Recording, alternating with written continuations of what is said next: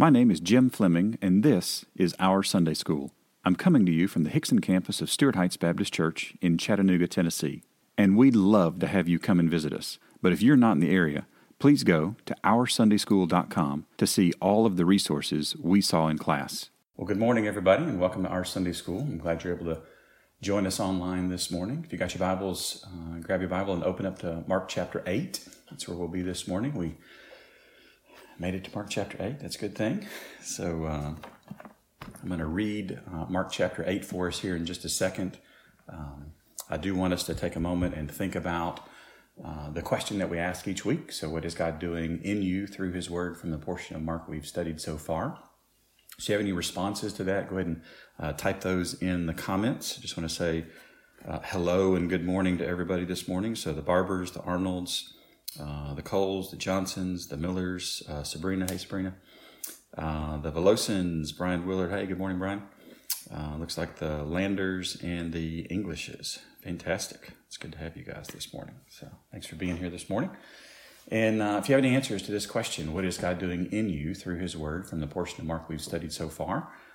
today, for me, is a um, a bit of a a lesson that I have I have learned and forgotten and learned and forgotten and learned and forgotten, and uh, unfortunately, it's one that I would imagine most of us probably have, and uh, one in which Jesus is incredibly patient to continue to continue to continue to continue, and we'll we'll talk about.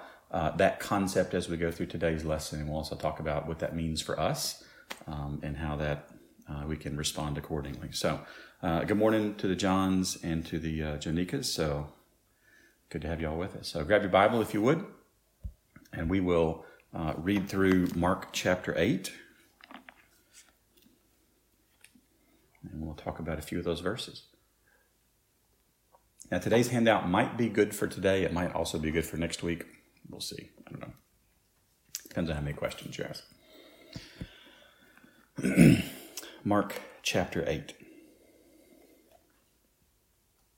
In those days, when again a great crowd had gathered, and they had nothing to eat, he called his disciples to him and said to them, I have compassion on the crowd, because they have been with me now three days and have nothing to eat. And if I send them away hungry to their homes, they will faint on the way. And some of them have come from far away. And his disciples answered him, How can one feed these people with bread here in this desolate place? And he asked them, how many loaves do you have? They said, Seven. And he directed the crowd to sit down on the ground. And he took the seven loaves, and having given thanks, he broke them and gave them to his disciples to set before the people. And they set them before the crowd. And they had a few small fish. And having blessed them, he said that these also should be set before them. And they ate and were satisfied. And they took up the broken pieces left over, seven baskets full and there were about 4,000 people. And he sent them away. And immediately he got into the boat with his disciples and went to the district of Dalmanutha. The Pharisees came and began to argue with him, seeking from him a sign from heaven to test him. And he sighed deeply in his spirit and said, Why does this generation seek a sign? Truly, I say to you, no sign will be given to this generation. And he left them and got into the boat again and went to the other side. Now they had forgotten to bring bread, and they only had one loaf with them in the boat. And he cautioned them, saying, Watch out, beware of the leaven of the Pharisees and the leaven of Herod. And they began discussing with one another the fact that they had no bread.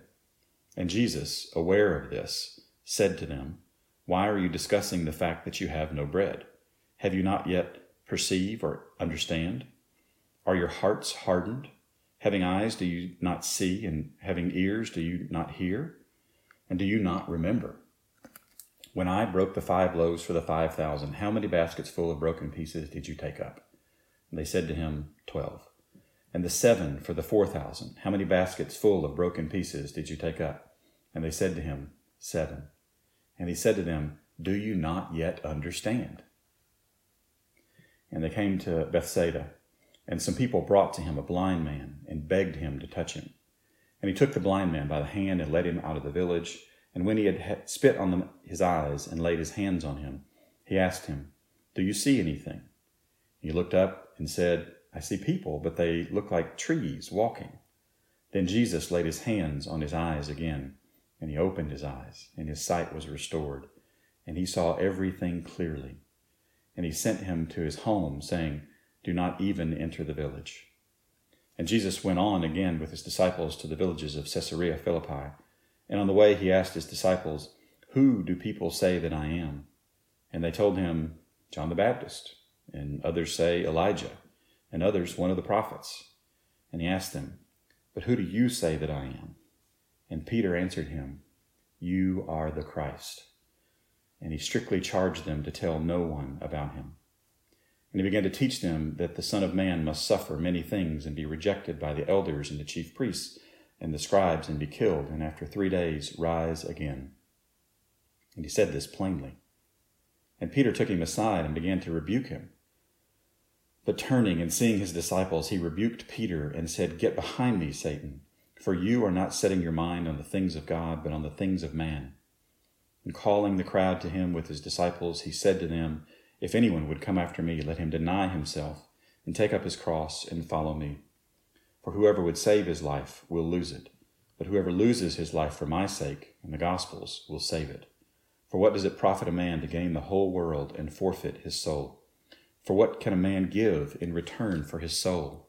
For whoever is ashamed of me and of my words in this adulterous and sinful generation, of him will the Son of Man also be ashamed when he comes in the glory of his Father with the holy angels.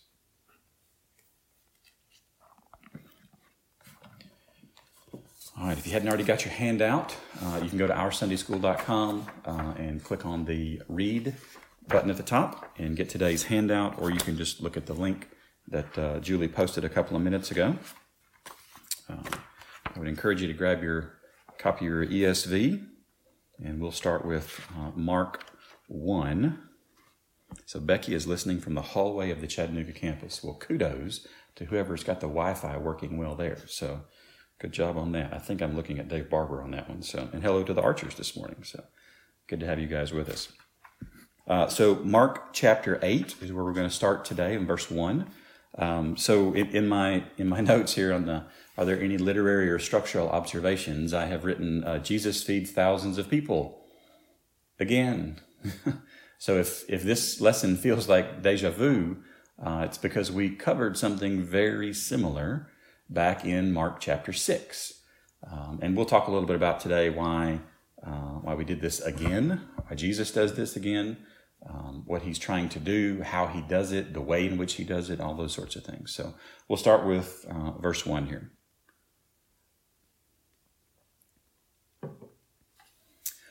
So, in those days, when again, so this is, uh, Mark is specifically drawing attention to, uh, to this, that we are doing this again uh, by using this word uh, palin anew, when again a great crowd had gathered.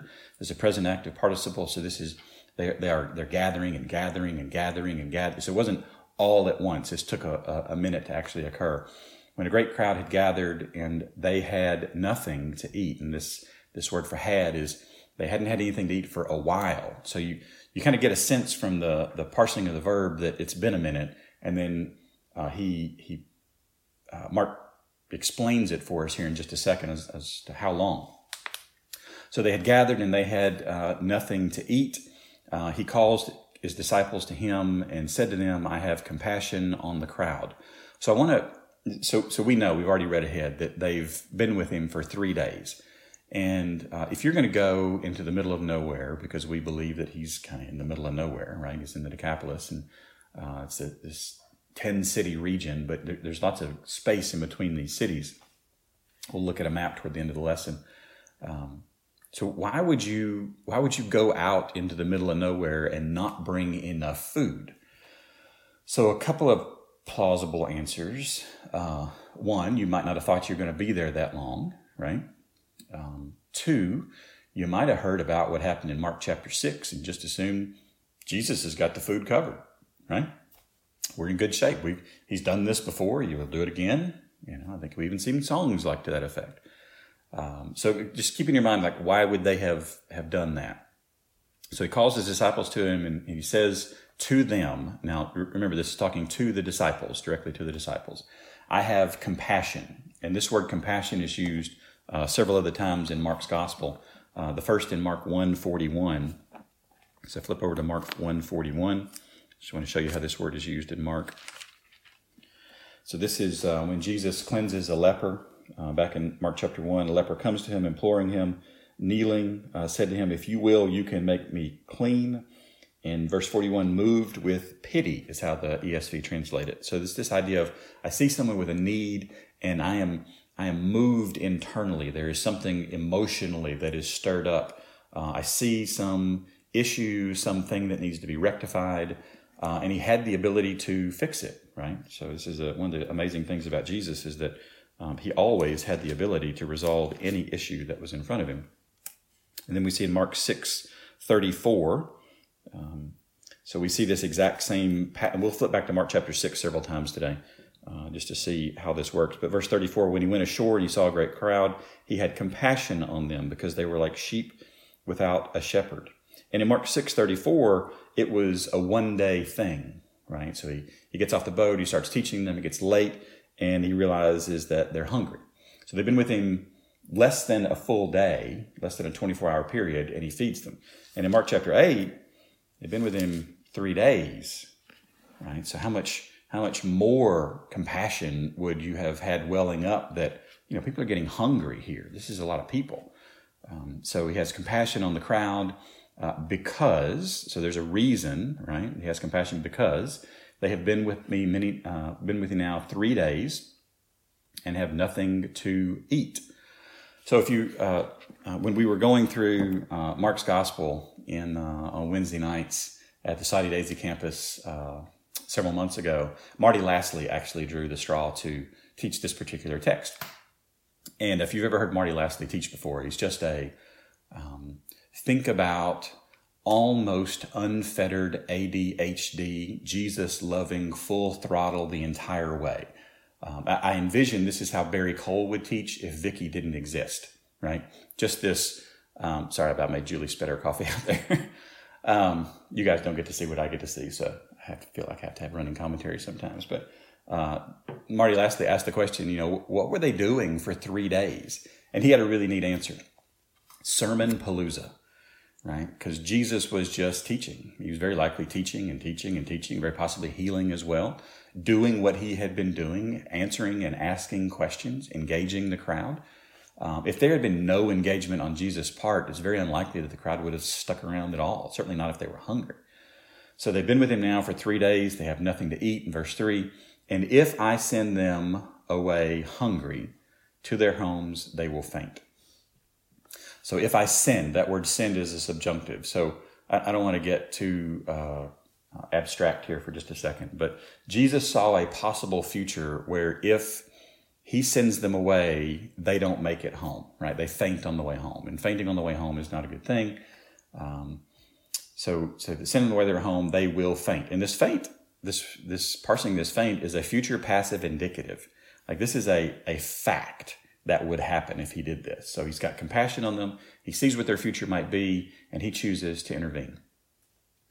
So, and when some of them have come from far away, so some of these folks have traveled from a great distance, they heard Jesus was there, and away they come. And it very, it's very possible that they could have been gathering and gathering and gathering and gathering over this three day period, that they didn't start with 4,000 people, that it ramped up uh, to 4,000 plus uh, once they kind of got to the end of this three day period. So, verse 4 And his disciples answered him. So, remember, he's just talking to his disciples. He's asked the disciples a question. His disciples answer him uh, with a question. So, perhaps they're learning something here, right? So, this is, this is good. So, how can one feed these people with bread here in this desolate place?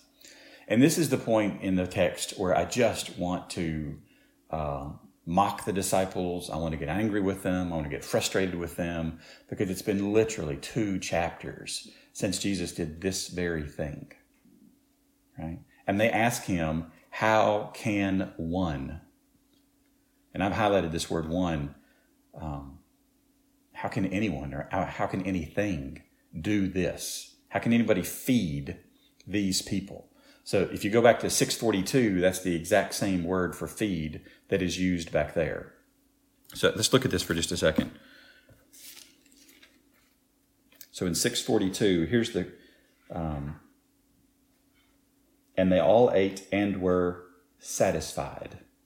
So the question is really, how can anybody satisfy these people? How can anybody fill them? And they've already seen him do this, and either they've forgotten or they've just lost hope. They've lost faith in him. So a lot of possible answers here. But look at 727.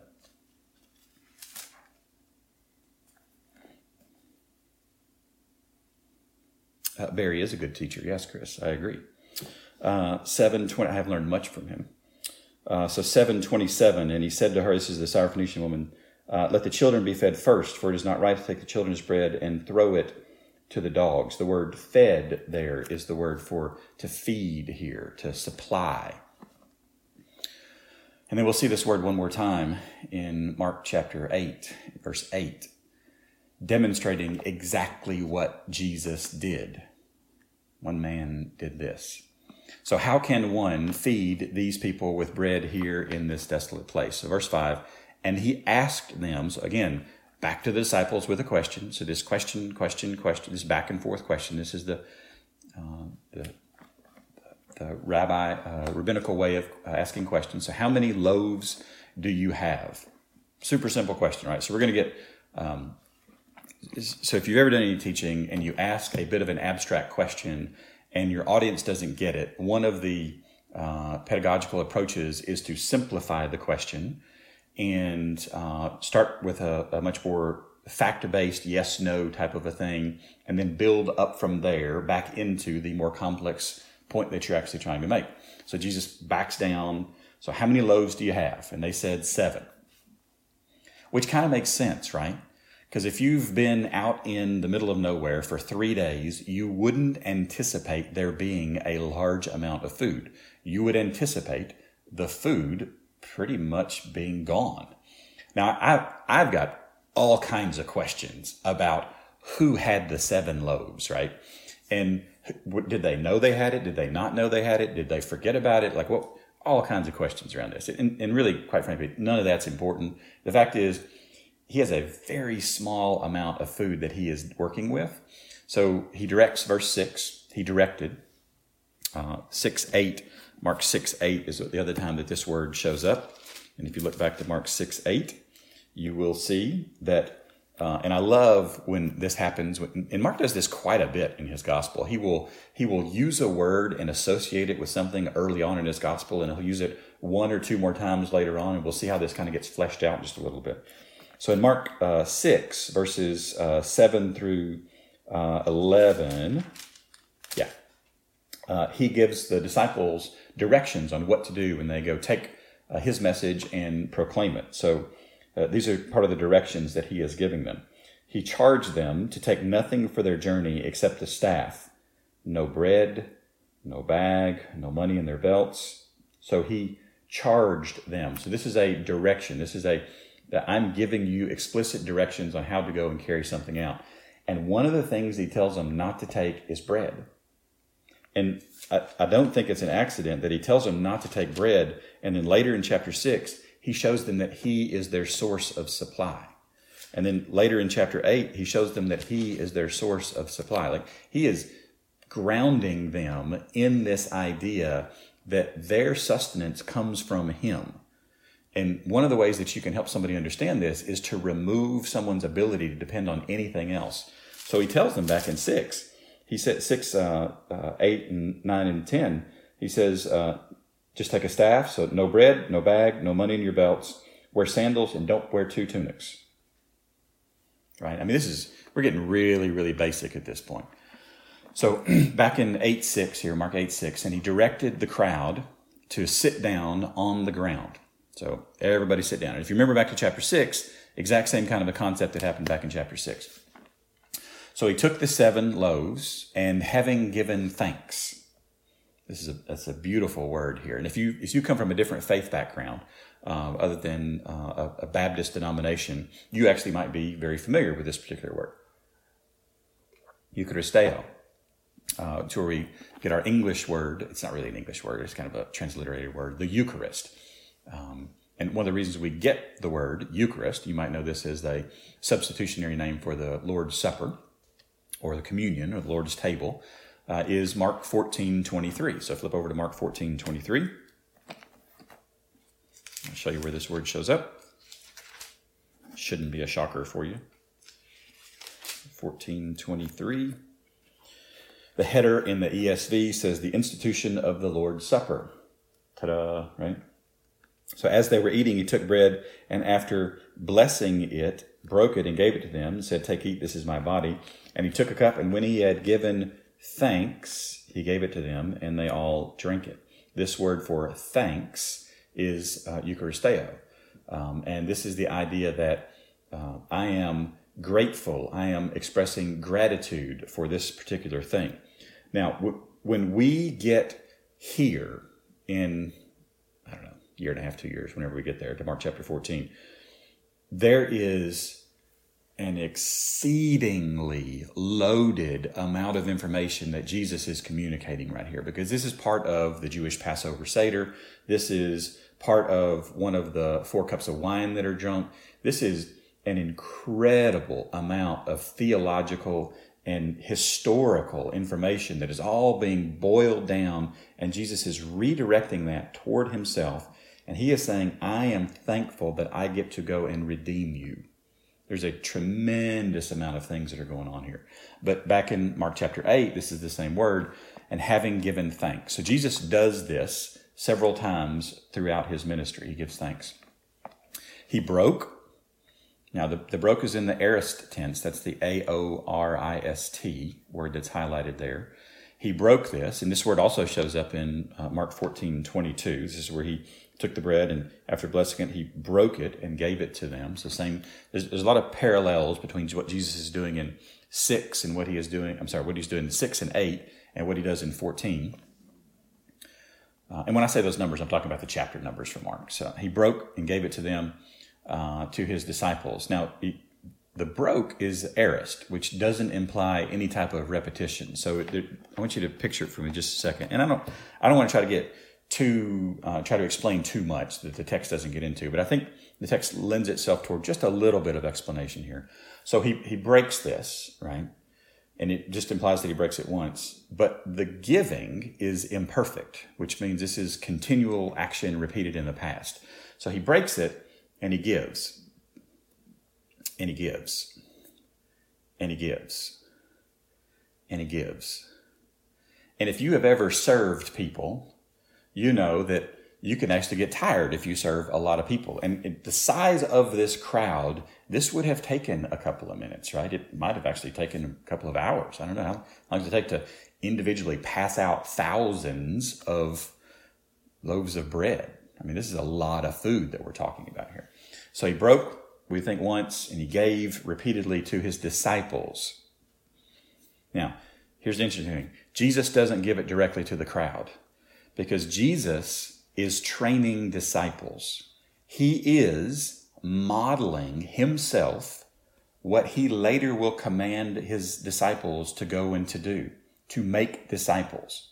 See, we look at the Great Commission as something that Jesus said for us to go do. The Great Commission is something that Jesus modeled for us in the way in which he trained his disciples. And getting people physically, tactically involved in ministry is a great way to help people learn. Now, did they learn this lesson the first time he did it? Nope. So, what do you do when you're teaching somebody and they don't learn the lesson the first time? You teach them again. What if they don't get it the second time? Teach them again. Well, what about the third time? Well, do you know any children? You keep teaching, and you keep teaching, and you keep teaching, and you keep teaching. And it shouldn't surprise us at all that this is the way. So he broke, he gave to his disciples uh, in order to, there's a purpose here, to set before the people and they set them before the crowd. So don't miss their act of obedience here. This is obedience in the midst of what I would consider just a little bit of doubt because they just doubted Jesus not three verses before, saying, How can one do this? But they're participating in his work. And Jesus doesn't scold them here. He doesn't take the time in front of the crowd to berate the disciples. He just gets them involved in the work. Right? Because sometimes you just need to be gotten involved in the work. So he sets them before the crowd. Uh, the disciples do in verse 7. Um,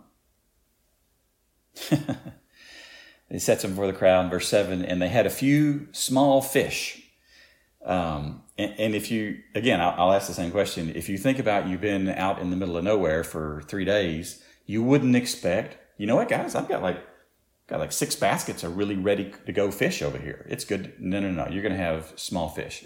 Uh, you, you, could translate this word uh, scraps um, almost like a sardine size. It, it's the, there's a there's a Greek word for few, so few in number, and then this small fish is is like petty. It's just I, get I don't I don't go fish anymore. I don't not a huge fishing fan. The first time I went fishing, very first time, I went with my dad, and I had a um, I, I believe it was a Mickey Mouse fishing pole. It was one of those that you go to Walmart and you get, and it's branded. It's like, yay, this is going to be fun. And, and the pole, you know, these are little kid poles, right? These are little kiddie poles. So we go to the stocked catfish pond on my grandfather's property. Uh, and uh, when I say stocked, I mean uh, my dad or my grandfather would feed them regularly and uh, would walk up to the edge and uh, throw in feed, and they would like come to the. Sh- I mean, it was these were almost pets, right? And this thing was just chock full of catfish. So my dad's philosophy on uh, catfishing was that you, you wanted to ensure that you were going to be successful. Uh, and the best catfish bait that I ever found was uh, we would go to the store on like a Wednesday and buy chicken livers. And we'd go out back behind the house and we'd bury the chicken livers and we dig them up on Saturday morning because they would have like gotten, as my dad would say, right. I don't know. They did not smell good. It was awful. But this was the most appealing thing for the catfish. I mean, they would just about jump out of the pond onto the shore to eat the chicken liver. So we get the hook, put the chicken liver on the hook, throw it in the water. You're going to catch a fish, right? I mean, this is this is uh, Corleone style. You don't even need the hail mary when you throw the line in the water, right? You throw it in, you're going to catch a fish. Well, the first fish that comes out is this massive catfish. My my dad joked for a long time that the actual fish was almost bigger than the pole. I mean, there's this massive, massive fish. I was like, this is easy. I mean, this is incredibly easy. I mean, everybody ought to go fishing. Fishing's like crazy easy. Then I went fishing later on in a uh, stream where nobody had stocked with the wrong kind of bait and caught nothing. It was like, well, this is really hard, right? Well, this is, these are petty fish. These are just very, very small scraps of fish. That's all that's left here and having blessed them, and don't miss this. Uh, eulogeo. This is the this idea of speaking well of or blessing. This is where we get our English word eulogy. It's the the speech that someone gives at someone's funeral where you don't bring up the bad stuff. You bring up good things, right? This is almost like a positive spin on things. But Jesus blessed. He gave thanks for these scraps. I'm just going to let that sit for a second. He gave thanks for the very small leftovers, the, the little fish, the ones that you might have actually thrown back if you were going to go fishing. We wouldn't keep that.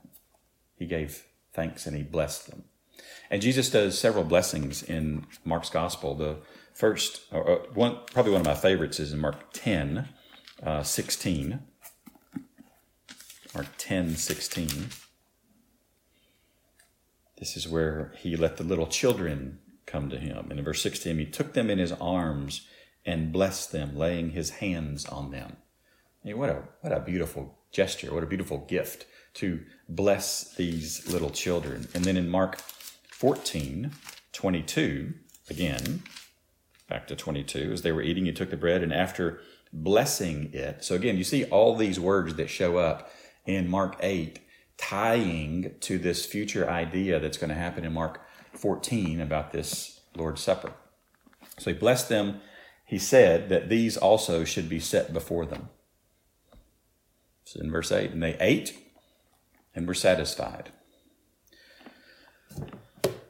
So let's talk about this for just a second.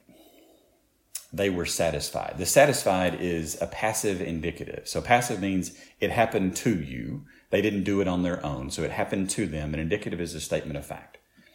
Because their provision, their satisfaction, and their filling all were provided for them from scraps offered to Jesus. And if you don't think that there's a lot to soak on right there, just meditate on that concept a bit this week. That our scraps, when offered to Him, can be things that He can use. We might look at the sardine or the scrap of fish and go, you know, we just throw that away.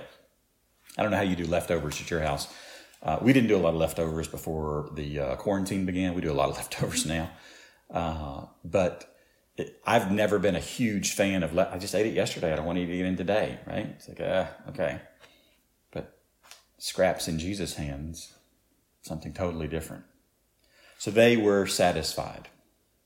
And if you think back to this word satisfied, this is the same word that the, that the uh, disciples challenged Jesus. Can anyone satisfy? Can anyone feed? Can anyone fill these people up? Same word. So I love how Mark circles back and says, puts an exclamation point on it and says, absolutely he did. He did exactly what they challenged that he could not do. And they took, so because there's always an and, right? Mark is the king of the and. Uh, and they took up the broken pieces left over so there was, in the first definition of this word, is a surplus. So they went from scraps to surplus through Jesus' hands. Seven baskets full. And these are not small baskets, these would have been large baskets. Uh, verse 9, and there were about 4,000 people. I love how Mark just buries the important details to the end because you kind of could have got the idea that there was always 50, 60 people and they just maybe all got a nibble and it's fine. No, no, no, no, no. 4,000 people. It's thousands and thousands of people that he fed here. And he sent them away. Now, do you remember back at the beginning of this passage? Jesus was concerned about one possible future where he sends them away and they faint on the way home because some of them had traveled a long distance. So he still sends them away because that's what Jesus does. He is going to send people who have been impacted by him. He sends them away, but he sends them away full. And this is what he does, right? He takes our emptiness and fills it and then sends us on mission so that we can accomplish something for him and that we can understand that we didn't do it out of our strength. Because those people, when they were walking home, they were walking home under the strength and the satisfaction and the filling of Jesus Christ. It's powerful stuff. And then verse 10, and immediately he got into the boat with his disciples. He's done, right? We have taught this lesson again. It is time to move on to the next thing. Got in the boat with his disciples and went to the district of Dalmanutha. Went to the district of Dalmanutha. So I want to show you something here for just a second.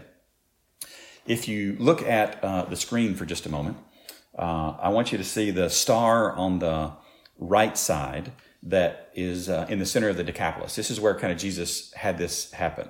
So he, he heads back over toward the Sea of Galilee. And uh, if you look really close, you can try to find the word Dalmanutha on this map. So I'll give you a second to try to find the word Dalmanutha on this map. Uh, well done. It's not there. Right? We're not sure where Dalmanutha is. Uh, in some uh, other manuscripts, uh, the word uh, Magadan or Magdala uh, is there, and you can actually see uh, Magdala on the map. It's on the west side of the Sea of Galilee. So again, this is the geography. One of the things I love about the Bible is it even gets the geography right, Because right? we're on the east side of the Sea of Galilee. So he goes, he gets in the boat with his disciples and went to the district of Dalmanutha. So they travel across and they go to uh, Dalmanutha, which might be Magdala. It might not be Magdala. It's on the other side. That's kind of where we are. So we'll pick up uh, next week with verse 11, but I do want to cover a couple uh, applications and personalizations. So, application number one, exact same thing from Mark chapter 6. I would say Jesus provides, right? So, let's not miss the big obvious point here. Jesus provides.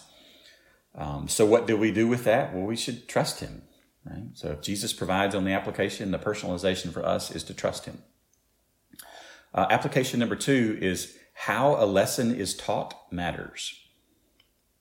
So, it wasn't time to really scold them yet the disciples are still learning. He's going to get to scolding. Don't worry. He's going to get to really pointed questioning. You heard it when we read through Mark chapter 8, but it's not time for that yet. Because we've got to we got to get a couple repetitions of do you understand this? I have modeled this for you. I have engaged you in this process a couple of times. Do you understand it yet? So what do we do with that? Uh, number two, personalize. Study how to teach. Uh, a lot of us just kind of start talking and we haven't given any thought to how to answer. Um, and then study how he taught. Uh, one of the interesting things that you can pick up from Jesus is he is the master communicator, the master teacher. And stopping to think through the approach that he used, given the situation and the space where they were in their theological development, specifically talking about the disciples, is worthwhile. This is something that is uh, absolutely worthwhile thinking through. So, applications number three uh, some lessons require more than one teaching, right? So, just like when you were little, it took you more than one application of, well, here's how you hold the spoon and here's how you get the food successfully into your mouth, right? That doesn't go well the first 50 times, right? But eventually you get the hang of it. And, uh, and patience is required here. So what do we what do we do with that? Number three, patiently submit to His wise and holy will. Patiently submit to His wise and holy will. Uh, Jesus knows what He's doing, and, and this is an incredibly comforting thought because one of the things that we find about our current and historical leaders all the way back to Adam is that the closer you scrutinize, the more problems you see. This is one of the things that if you ever read a really good biography, you'll know that a good biographer will cover both the positive sides of someone's life and the negative sides of someone's life. And the thing I love about studying Jesus' life is that the closer you look, the better he is. The more perfection, the more holy, the more flawless he becomes. He is worthy of our study and he is worthy of our submission to him. And then application number four, Jesus is committed to making us like him. He is going to do it. Jesus is committed to making us like him. He will finish his work. He does not leave things half heartedly done. So, what do we do with that? I would say that we praise him. We say, Thank you, Jesus, for not leaving us with scraps, but using us to fulfill your work and your ministry. So next week, uh, we'll start with, uh, Lord willing, Mark chapter 8, verse 11, and we'll go until we're finished. So you see your homework there at the bottom of 245. Uh, I would encourage you uh, to make sure that if you have not uh, subscribed to the things that you can subscribe to at oursundayschool.com, please do so. Um, if you'd like to become a member of our Sunday school, you can click on the About Us tab and uh, follow the directions there. And then, last but not least, I would encourage you to, as Margie has already done, uh, write in the comments any prayer requests that you might have. Uh, lean in, engage, and pray for somebody that's not with you. And then uh, go to the Stewart Heights Facebook, YouTube, or website, because we've got three different ways you can watch this uh, at 10 o'clock. And you can watch the uh, Daisy service that is going to be streamed. And uh, excited to be able to participate in that. I've been told that Hixson in the next few months uh, will be able to be streamed, but not yet. So we'll hang tight on that. So uh, it's good to uh, be able to be with you as much as we can this way. Please reach out, ask any questions if you have any. Uh, would love to engage with you. And until I see you again, God bless you and uh, give Him your all. Love you guys. Thanks for listening. And don't forget to subscribe to this podcast and to our weekly email. You can do both at OurSundaySchool.com.